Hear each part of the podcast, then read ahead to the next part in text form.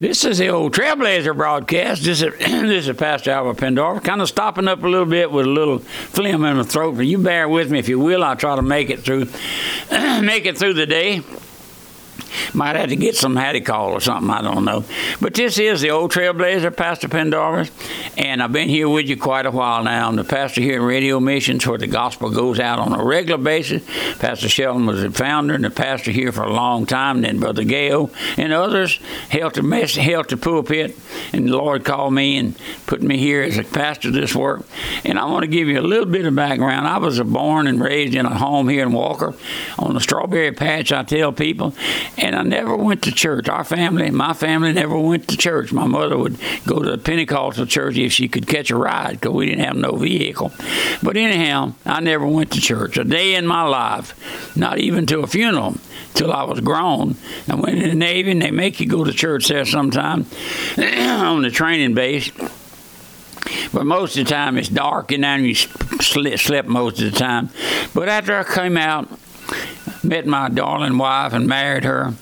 And then she was a she was a little Baptist girl, a little Southern Baptist girl, and uh, she wanted me to go to church with her, and I did, of course.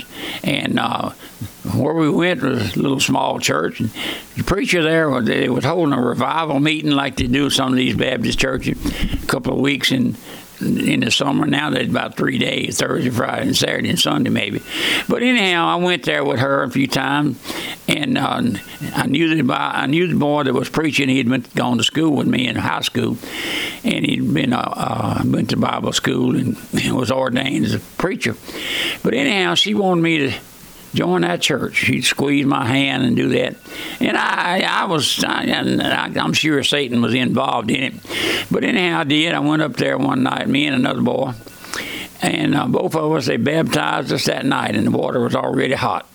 But that's about all I had for salvation until a few days, a few months later, someone invited me to hear Pastor Shelton in an old tent meeting out here in the country. And I don't know, I tell people, I believe the first message I ever heard, I knew I didn't have nothing. I knew I wasn't saved. I knew it, and I knew it. I did. I knew it. And now he went back to New Orleans later, and I began to hear him on the radio. And over time, the Lord showed me exactly what I was just a poor, wretched sinner with nothing at all. And then later on, showed me that Christ was my all in all. We have a little song by that title. And uh, so I'm here now, been the pastor here for 25 years. And we moved to Walker after Katrina and built a new church and new, new book room. And uh, we're getting out the gospel on a far greater far greater scale than we ever did. When Pastor Shelton died, we was on about 40 stations. I think now we're on 140. I'm not sure.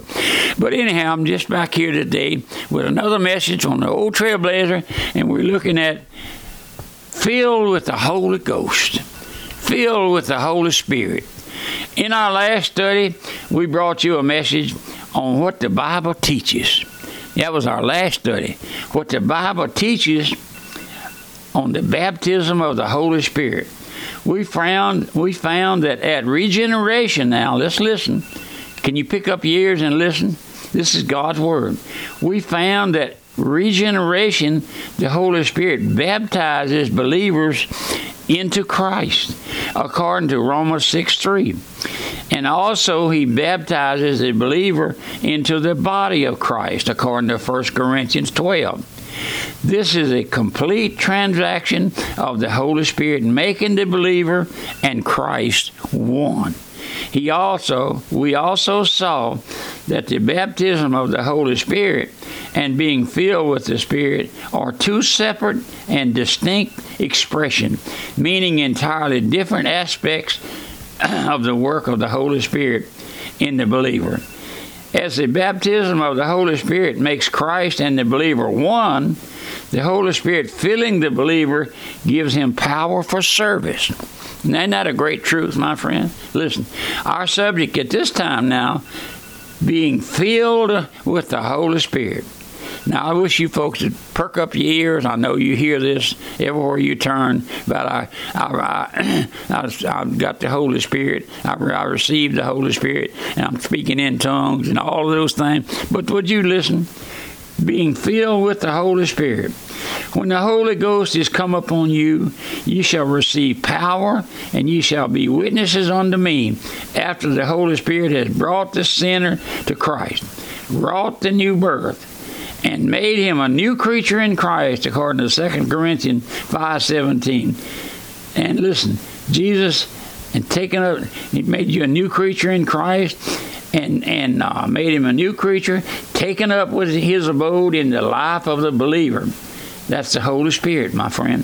The next thing for the believer to realize, listen now, is his indwelling, listen, his indwelling, and to turn his entire life over to him, the Holy Spirit, that he may be filled with the Holy Spirit and that he may walk in the Spirit, witness in the Spirit, pray in the Spirit, that he may be the greatest channel of blessing possible. Oh, let me stop right here for a minute. I mentioned in our last study we have a little booklet here by Pastor Shelton on the imitation ministry of Satan. Satan has a ministry, you know that. Who was Satan? You say, who was Satan? Satan was the archangel in heaven, the most beautiful ever was created. And he led the worship, led the singing, led all that, led the angels in heaven. And sin was found in him, my friend. Sin was found in him. And he was cast out of heaven and one third of the angels was cast out with him, my friend. The first thought let us consider in the believer being made ready for the filling of the Holy Spirit is found in Acts 15 8. The Lord says, and God which knoweth the hearts bear them witness, play, giving them the Holy Ghost, even as he did unto us and put no difference between us and them, purifying their hearts by faith. So we see, excuse me, so we see the first step necessary for the filling of the Holy Spirit is that their believer's heart and life must be purified by faith. In other words, there must be a cleansing. Christ cannot have communion with a defiled, defiled heart. But he can and will cleanse that individual. The born again believer in salvation is forgiven all past, present, and future sins once and for all. I hope you get that.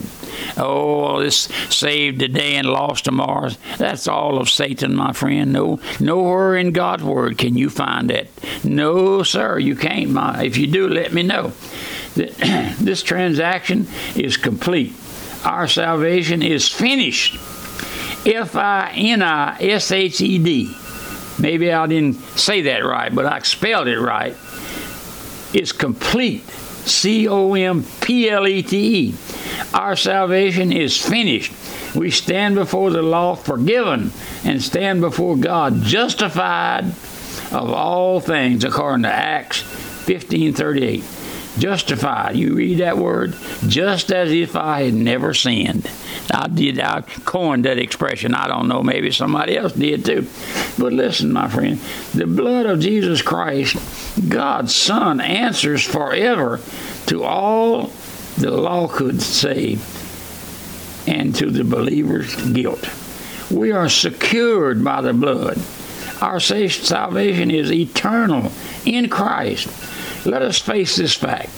Don't you like to face facts? I like to face reality. You know what reality is? If you never saved, you're going to be lost lost eternally. Oh, our folks, they deny hell, they deny anything that's not pleasing to them. And uh, I saw a billboard the other day on the highway, three or four men sitting around a little bonfire at night on the river, drinking beer. And one of them said, Can't get no better than this. Can't get no better than this, brother. But it can get a lot worse, my friend. Salvation is not not just joining some church and going to heaven and drink beer. No, sir. Salvation is a eternal fact where there'll be weeping and wailing and gnashing of teeth. Eternally. You know what eternity is? There's no end. There's no end to it. That's why I asked my folks the other night, does any of them want to go to hell? Not one raised a hand, no, sir. And I don't blame them. I don't blame them a bit. Listen now, listen. Every born again believer needs to bring his daily sins to the Father in confession that he may abide in unbroken fellowship with God the Father and God the Son. Therefore, there's need of a constant cleansing from the defilement of sin, my friend. Do you ever ask the Lord to do that for you? Lord, cleanse my old heart, cleanse my old soul, cleanse my old body. Give me a clean heart, Lord. Oh, my friend. Husbands, love, let's go ahead. Husbands, love your wife, even as Christ also loved the church and gave himself for it. That's not the average Protestant church he's talking about. This is a church of born again believers. You know what the church is? It's a few of us old sinners being brought down to see our need, and the Lord give us grace to trust the Lord for salvation. Listen, that he may sanctify and cleanse it cleanse it. He loved the church, gave himself for it, that he may sanctify and cleanse it in the washing of water by the word, that he might present it to himself a glorious church, not having spot or wrinkle or any such thing, but that it should be holy and without blemish that is, might cleanse it. Yes, we need, we must have that daily cleansing. But we're going to pull up right here for a minute, old Dan, and maybe rest a while, and uh, get back tomorrow in our last study this week. Tomorrow be Friday. But old Dan has been so faithful, I like to commend him a little bit. Are you faithful, my friend, to your God? God saves you. Are you are you walking in His will day by day, seeking His will? Lord, don't let me fall into gross sin. Don't let me fall into anything that's not pleasing unto our blessed Lord. And He'll do that, my friend. He says, anything, ask anything in my name, and I will do it. I will feel it. All you, uh, my friend, have you ever asked the Lord, Lord, cleanse my heart, make me a new creature in Christ? And if you don't, if you know the Lord already, Lord, keep me. Don't let me. And the Bible says, he told me, he said, certainly I'll be with you. Exodus 3.12. But this is the old trailblazer, Pastor Pendarvis. Remember, my mailing address is Post Office Box 1810, Walker, Louisiana, 70785. Just a little old country town right here, not far out of Baton Rouge, where it's the capital of our town, of our state. And uh, it's where I made my living for a long time over there doing electrical work. And now I'm retired. Call I met a preacher in a drugstore the other day. And he said, Brother Pendarvis, you know I retired. I'm 65. I said, No, sir, I didn't know it. But I said, Where I'm at, we don't never retire. We may burn out, but we don't rust out. He thought it was funny. He walked off. Anyhow, my phone number is air code 225 664 8658. And I appreciate if you'd call me, let me hear from you, help me with the broadcast just a little if you can. Folks are very generous. The Lord has supplied the work here for 80 years over the broadcast of this whole church of ours, First Baptist Church of Algiers. In New Orleans for many, many years on the Pastor Shelton work. And now we're in Walker, Louisiana. Pastor Pendarvis the pastor, and Brother Glenn Bond in here with me, helping me, associate pastor, and other brethren go out to preach. I'm going to mention them sometime. And uh, if you would help me with the broadcast just a little, send me a gracious check. As that fellow said, send me an envelope. Don't send me no postcard, even though I like to get your postcard. Remember now, if you will, pray for me. I need your prayers day by day. Goodbye and God bless you. Pastor Pendarvis reminds you Radio Missions now offers six flash drives containing sermons, radio broadcasts, and historic music. These flash drives include sermons delivered by founding pastor L.R. Shelton Sr., messages by Pastor Pendarvis, Freddie Murdoch, and Glenn Bond, plus over 300 songs sung by the Radio Missions Choir. For more information and to place your order, call the church office at 225 664 8658.